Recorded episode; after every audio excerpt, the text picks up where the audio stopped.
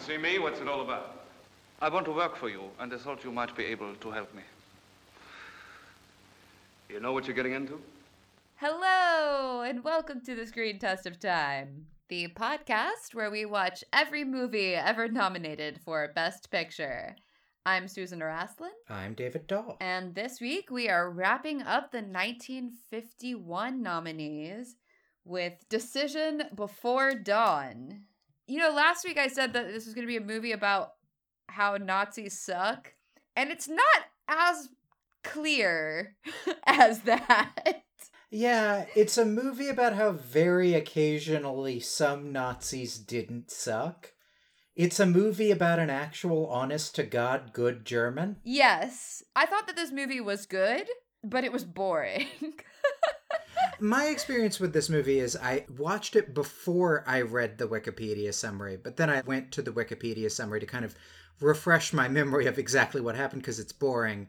And very occasionally we've had this experience before, but I think this is the most acute I've ever felt of, oh, I could have just read the Wikipedia page.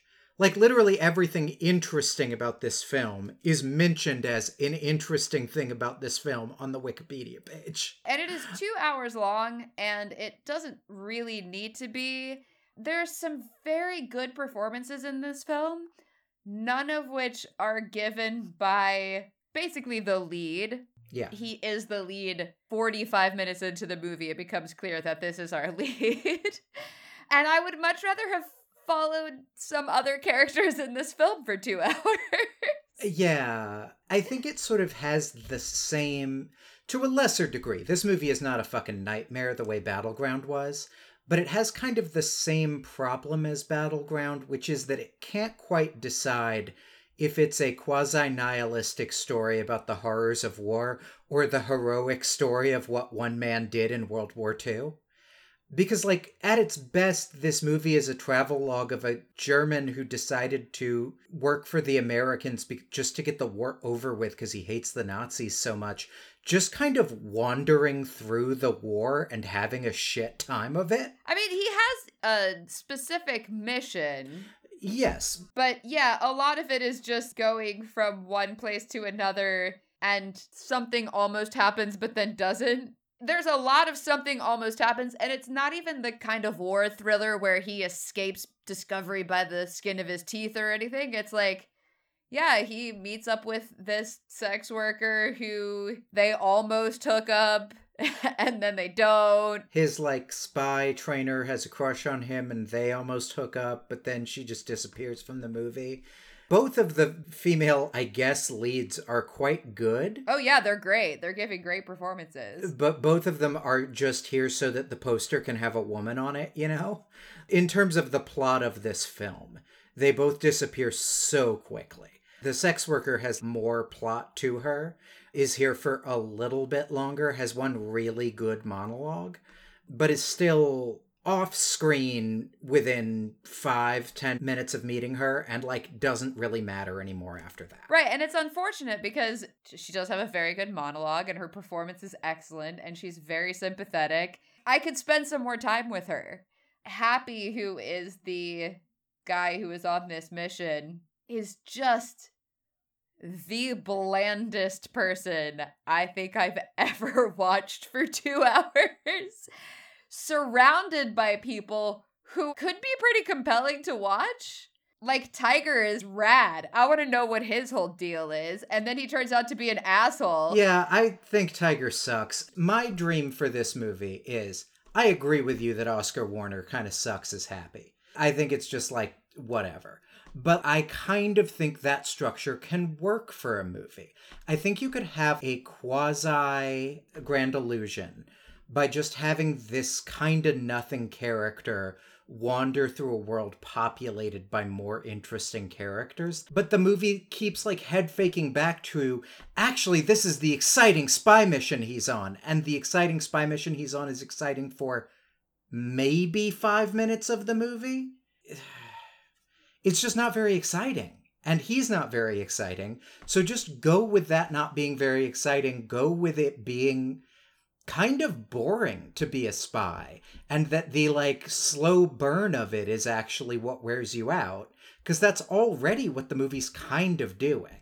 But then it tries to do these shitty chase sequences or like, oh, he's about to be discovered stuff that happens like six times before he's actually discovered. But also the about to be discovered stuff is definitely not that interesting. No. And the way that he gets out of it every time is usually just by dumb luck. yeah. Because there's something that could be done here, right? Where the reason that he keeps getting not discovered is because the Nazis are at the end of the war and it's a mess.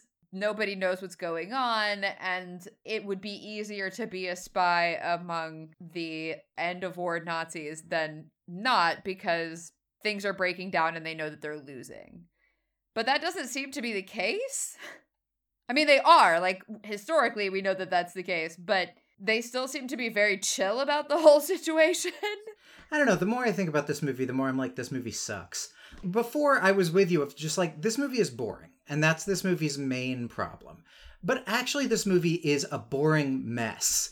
And like, the boring somehow is like this layer of boring sand covering up that this movie's actually kind of just a fucking disaster. What is this movie about? What are we doing here? Like, what is anyone doing here? he is getting one piece of information that matters at the end, which can be, again, if it doesn't really matter, if this is all just chaos, then that can be a compelling story. But that isn't the story being told here. The story being told here is supposed to be a spy thriller, I think. Mm. But it ends up being this weird travel log of bombed out Europe because that's the only thing it's doing successfully is these good shots of post-war Europe looking bombed all to shit cuz they are. Other than that, like I kind of don't even want to bother with the plot. There isn't really a plot that we haven't already described, right? Like, this guy's a prisoner of war. He decides that he'll work for the Allies, and they send him on a mission, and he completes it. Barely. but dies completing it. There's another uh, German who decided to work for the Americans, but was much more mercenary about it than having any ideological reason to do it. And so he like turns back to Germany and tries to run away.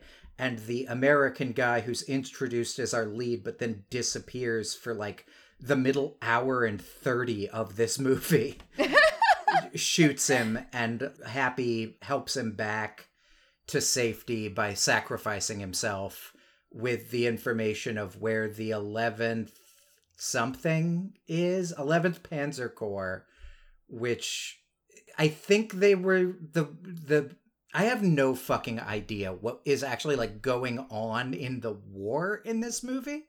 I think there's a good movie where that would be true but this movie i think wants me to understand what's going on with the war. I just don't and i don't care to try I think the other two guys are on a mission to help that same corps defect. So Happy's on this like backup mission to make sure where they are when they defect. But then it turns out they're not really defecting and the whole thing is a trap. And so it doesn't really end up mattering what happened with any of this fucking at all. Except that Rennick, the American guy, gets back to safety and kind of likes Germans a little bit better but you don't actually follow Rennick for almost all of the movie, so you don't give a shit. No, in fact, the way that he behaves at the end of the movie made me like him less. So I think what is interesting about this film is its messiness. And I don't I mean from a screen test of time perspective, it's it doesn't. It just doesn't stand the screen test of time. Yeah. But I think what's actually quite interesting to me anyway is that we are less than 10 years out from the end of the war at this point in history. And this movie is trying to have it both ways. Is trying to say, look, there were some good Germans and they helped us, but also they were fucking traitors and they were Nazis before they were traitors and all traitors are real pieces of shit. So even the one who died for us, still a traitor, still a piece of shit, but not as bad as I had thought, is sort of what Rennick's position is. Whereas at the beginning of the movie, he's like, they're all traitors and they all suck. Yeah. I And it's interesting to me because at this point in history, I mean, so, so, so many people who fought in this war are still alive and are the people who are going to movies. And wanting to tell this story that is not just Nazis are bad and wants to have a little bit of nuance they chicken out i think is really what the issue is is that at the end of the film it's like okay well we don't actually want to say that there might have been good germans happy was the one and he was still a traitor they make a point of emphasizing that at the end and it's like that guy fucking died to protect you Except the guy that emphasizes that is this like random infantry guy. And I think Rennick looks like he's about to punch him. but he also doesn't do anything or say anything so that's what i'm saying is like it's trying to have it both ways I agree with you, but like, I don't know. To me, this movie is a post war propaganda exercise in trying to explain why NATO exists, right? Like, why we are fighting for Germans now. Why. why we're still occupying berlin Th- that and also like why we give a shit about the welfare of the German people after World War II is like the large scale propaganda if we're doing a like soft power fucking uh uh what's his name So like it's a justification for the Marshall Plan. Uh, yeah like if we are doing a propaganda read of this movie i think that's the propaganda purpose of this film I don't think you're wrong. I just think that's fucking hilarious. the idea of Hollywood yeah making a movie that is propaganda for us doing some kind of foreign policy that doesn't involve bombing people.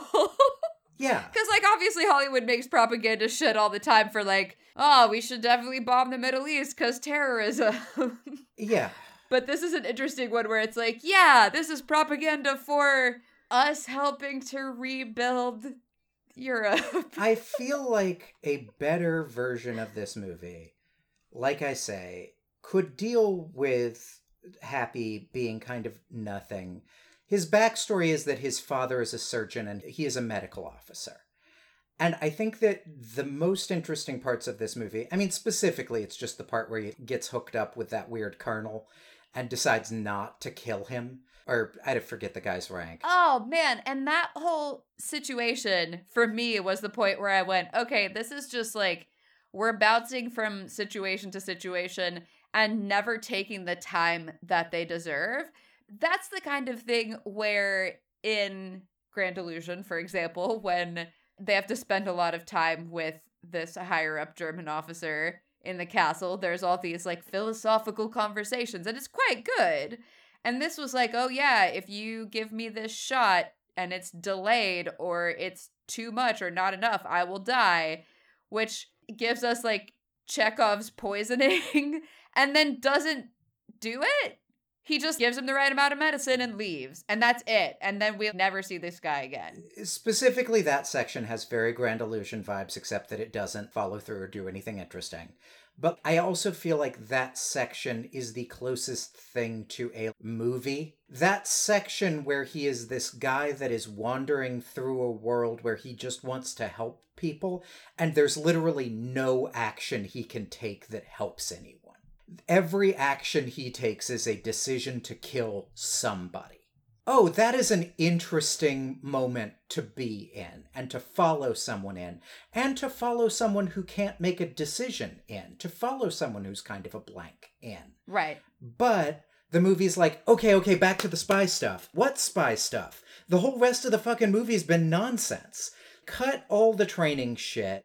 All the training shit is just there so that you know that uh, they've done their due diligence and this happy guy, you can trust him. He's really devoted. He really wants to help America. And it's like, well, then that makes him wandering through and being torn between these two things not interesting at all. Hmm. Yes, exactly. Drop us in with him being dropped in. Watch him struggle between the idea of what is going to help the maximum amount of people and then watching people he's lived his entire life around be losing a war and dying. Right. Like he runs into that woman at one point who is his neighbor who knows his dad. That doesn't go anywhere. It very much feels like a movie that later we will see something that follows this as its wireframe, but fleshes it out better. And I don't know what that movie is going to be. I don't even know if it was necessarily nominated for Best Picture. but it does have this feeling of walking up to lines and then getting scared of making any sort of big commitment or saying anything big. And so no big action takes place, right? Because that would tip his hand or give the game away. And instead, we just have a character who, on paper in the script, is really kind of nothing. Yeah, like I understand the impulse to not go like a German spy secretly won the war for us. Like obviously don't do that, but because the win, quote unquote here is so bizarre and nebulous and hastily set up at the end of like if you get these troop movements then something then you get to kill my dad. Yeah, we don't even actually know what it results in. Right. Then you just end up by the end of this I was like okay, so why would you ever hire a POW as a spy? Like, Tiger is just a disaster on like several different levels, but even Happy, it's this huge problem for him that like some people in Germany know who he really is. Why would you just not teach an American to speak German? What are you getting out of doing it this way is never established except for this broad thought experiment of can some German POWs be good people? Did you see Inglourious Basterds? Uh, no, actually, that's like the one Tarantino I just never. Oh man, yeah, it's the best up- one too. I know, but like I just didn't. There's plenty of his movies I haven't seen, but of the ones I have seen, that's I think the best one. But there is an answer in that film as to why you don't just teach an American to speak German. Which was that movie nominated for Best Picture, or can we spoil that? Um, I think we can spoil that. Oh, it was nominated for Best Picture. Oh well, then I'll find out the answer to that question in eight years or something. 2009. So yeah, I think that's a, might be a little longer. Honestly, I'm not sure. but yeah, I mean, obviously there are some issues there, and sending him specifically into areas where he is going to run into people that he knows is a weird choice. Because certainly, if you have gone missing from your unit, it has become known to your family who would have talked to their friends about being worried about their child disappearing. yeah, So it does seem like a strange choice to have sent him here. It's it's kind of a mess. I think the things that are good about it are actually that it is kind of a meditation on whether or not a German POW can be a good person. That's kind of the thing that is good about it, but like is that a necessary thing for us to make a movie out of? I'm fine with that being a thing we make a movie out of. My argument is like you need to do that more if that's what your movie is about. Because the uncomfortable circle that can't be squared here is that the movie has to let you know in advance that the answer is yes. That is uncomfortable. And therefore, you're watching this movie that's questioning can he? Could it be? When, like, you've done all this shit to establish in Act One that, yes, no, firmly, Happy is the single best German alive in terms of morally coming around to fighting the Nazis. Like, he is actually doing it. Before you get to the part where it's like, now he's struggling with it. Is he? Because the only time we ever see him struggling with it are him going to sleep with these terrible voiceovers of previous conversations where people have been like, you might struggle with this. yeah. Other than that, I think that's why I really like the stuff with the Colonel so much, is it's the only point where in action he is shown to struggle with this at all. Yes, that's true. It doesn't last nearly long enough. It isn't explored that well, but at least that's your fucking movie. That's the thing you needed to be doing for the whole movie. he starts this relationship with this colonel. It is a colonel. I don't know. It, it looks like it. We're yeah. gonna call him Colonel. Yeah. and uh, they come to be trusting of one another, and then he's put in this position where he could or could not kill this guy, and then run away with whatever information he gets. That's the other thing too is I don't understand why he just leaves out of nowhere. Doesn't he run the risk of being caught? Yes, of course. I mean, we know that he does run the risk of being caught, but like stick around for a few days or something just to like take the heat off of yourself. Yeah. I guess he does need to meet them at a certain point. This also confused me, and then it confused me in a different way. Somebody had said, like, you've got five days for this mission, so I guess he runs off for the five days thing. But then he's not supposed to meet up with them. He's supposed to have some other. Yeah, he's only supposed to meet up with them if things go wrong. Yeah. I guess that's what the checkpoint bridge scene is. God, it's just all the spy shit is so confusing. And it's not exciting in any way. And it's not confusing in the way that people said like the first Mission Impossible was really difficult to parse. Yeah, no. Which I didn't find to be true, but it's not that like, oh, who's on whose side and who's playing who against anyone else. It's just like not clear. Yeah. The thing about that first Mission Impossible movie, and basically every Mission Impossible movie, frankly, is that the stated explanation for why everyone is doing everything in terms of like the macro plot never makes any goddamn sense. However, every Mission Impossible movie also has people very clearly in a micro sense describing to you the next thing that needs to happen is we need to go here and do this thing in this room with these problems. yes. And all of that stuff is crystal fucking clear in every Mission Impossible movie. Yes. And in this movie, I never know where anyone is going, why they're going there, how they're planning to get there, how the plan has gone wrong, what the backup plan is. Every scene, I am born anew trying to figure out what the fuck is happening.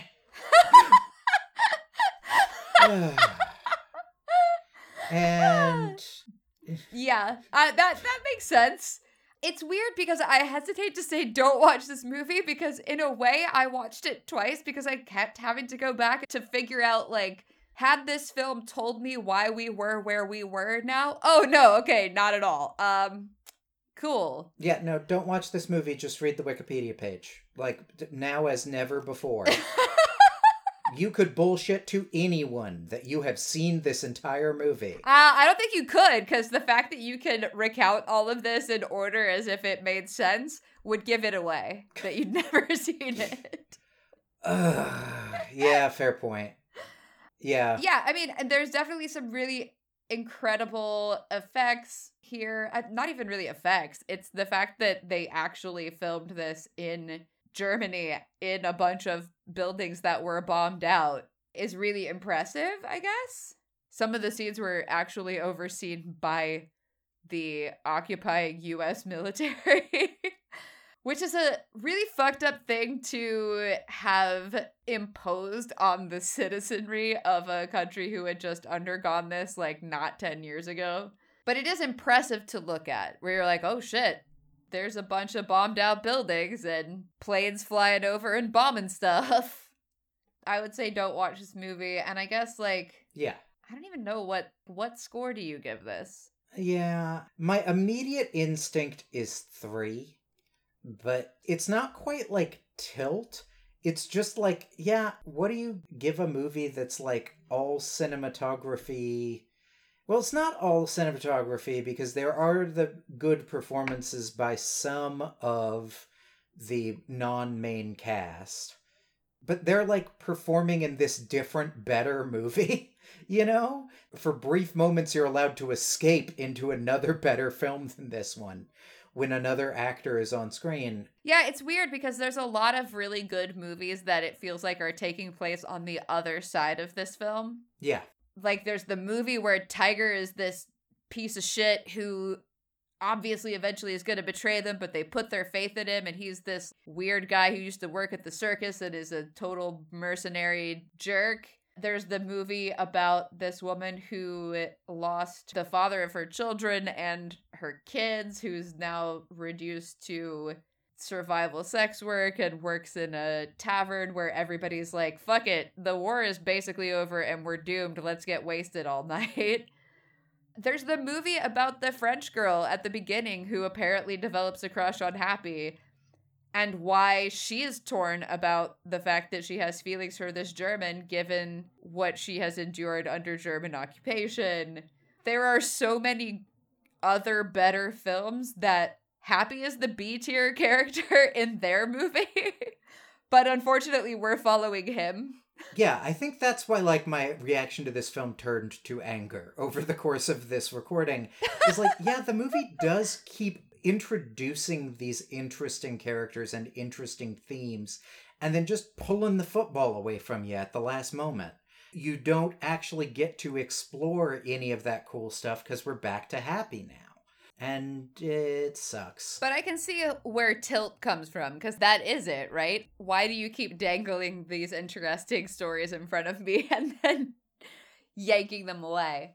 Uh, yeah, I mean, three. I, I'm tempted to say four because it's, you know, pleasantly atmospheric and pretty, but I'm okay with three as well. yeah, I don't think I can go up to a four. I just like viscerally rebelled from giving this movie a four. totally fine. Totally fine. yeah. Interestingly enough, this is by the same director as The Snake Pit, and that makes a lot of sense to me. Yeah, like a couple of flashy scenes here, some interesting stuff, but kind of like when you look back at the plot, you're like, wait, what is anyone doing? What are we talking about? right. Like it's depending so much on inspiring emotion in the audience that it completely scraps any sort of plausibility in the narrative. I'm pretty comfortable with Don't Watch This Movie. And we've got to talk about the 51 awards because this is our last movie of the year. yeah, so uh I think they picked wrong. They picked American in Paris, and I think they chose wrong. Yeah, I think it's Streetcar. Yeah, I think I think it's unquestionably a streetcar. As hard as that movie is to watch, as far as what is an excellent film, it's kind of the only one in this year, to be honest. I do have to say, I think An American in Paris is the second best movie on this list. I will concede that. but it is well below Streetcar. Oh, I already blocked out a place in the sun. I definitely had a moment of like, what was the other movie in this year? And hilariously, I feel like that's the third best film in this year. Maybe tied with Decision Before Dawn. yeah, with Quo Vadis is worst. yeah. Quo Vadis was just fucking terrible. Yeah. I hesitate to say not a good year because Streetcar is excellent. But it's not a good year because everything else is really kind of shit.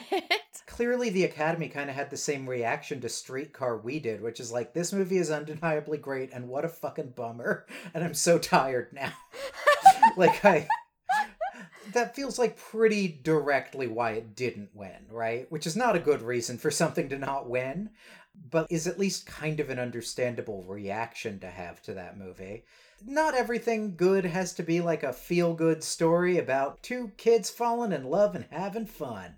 But like, it is a real bummer when it's a movie that is a straight bummer and then four bad movies. I feel like surely in 1951 there had to have been something else that was good in theory. Yeah. But who knows? Maybe this was the best that they had to offer. Uh, in any case, it should have gone to Streetcar. An American in Paris is not very good. And everything else in this year is unwatchable, Yeah. as far as I'm concerned. Oh, The African Queen came out this year. Yeah, I've never actually seen it all the way through because I found Katharine Hepburn to be so insufferable in the first 20 minutes that I had to turn it off. Yeah, I can get behind that actually. like, not her as a person, but her character is just a monster. and I think that's the point is apparently she becomes better or whatever as time goes on, but I didn't care enough to stay invested. Yeah. But Walt Disney's Alice in Wonderland came out this year, and it is better than every movie on this list. So Oh, I it's um okay. Um I it's better than a lot of movies on this list. I will say that without any hesitation, but I do think that movie is kind of a disaster in the back half. You know what? That still puts it above a lot of these movies that were also disasters in the front half. it still puts it above four out of five. yeah. Uh yeah, so you know, maybe 51 just wasn't the best year for movies, and that's that's fine. So next week we are starting 1952 with the winner, which is the greatest show on earth. okay. I'm excited that High Noon is in this year, and I don't know. I, I guess I'm excited to watch the original Moulin Rouge, which I've never seen. Uh, I'm excited to watch it just because I want to see what they do with it. I have a feeling it's going to be terrible, I would agree. but in a campy, enjoyable way. yeah, But yeah, we won't get there until the end of the 52 nominees. So tune in next week to find out if The Greatest Show on Earth is, in fact, the best movie of 1952. Well, I mean, we won't know that for four weeks after. Yeah, I guess that's fair. It's directed by Cecil B. DeMille with Charlton Heston and Jimmy Stewart. So it's probably going to be interesting, if nothing else. Yeah, sorry. I just got sapped of all enthusiasm thinking about this movie again, honestly. Like it's it's like trying to get its hooks back into me. So let's get out let's get out of here before it does. All right, yes. Uh eh, until then, Um this was a movie. It's getting me, Susan. We have to go. yeah, we gotta, gotta, we gotta go. go. We gotta get out of here. Bye, everyone. Goodbye, everybody. Hopefully, I will see you next week. Save yourself. Goodbye.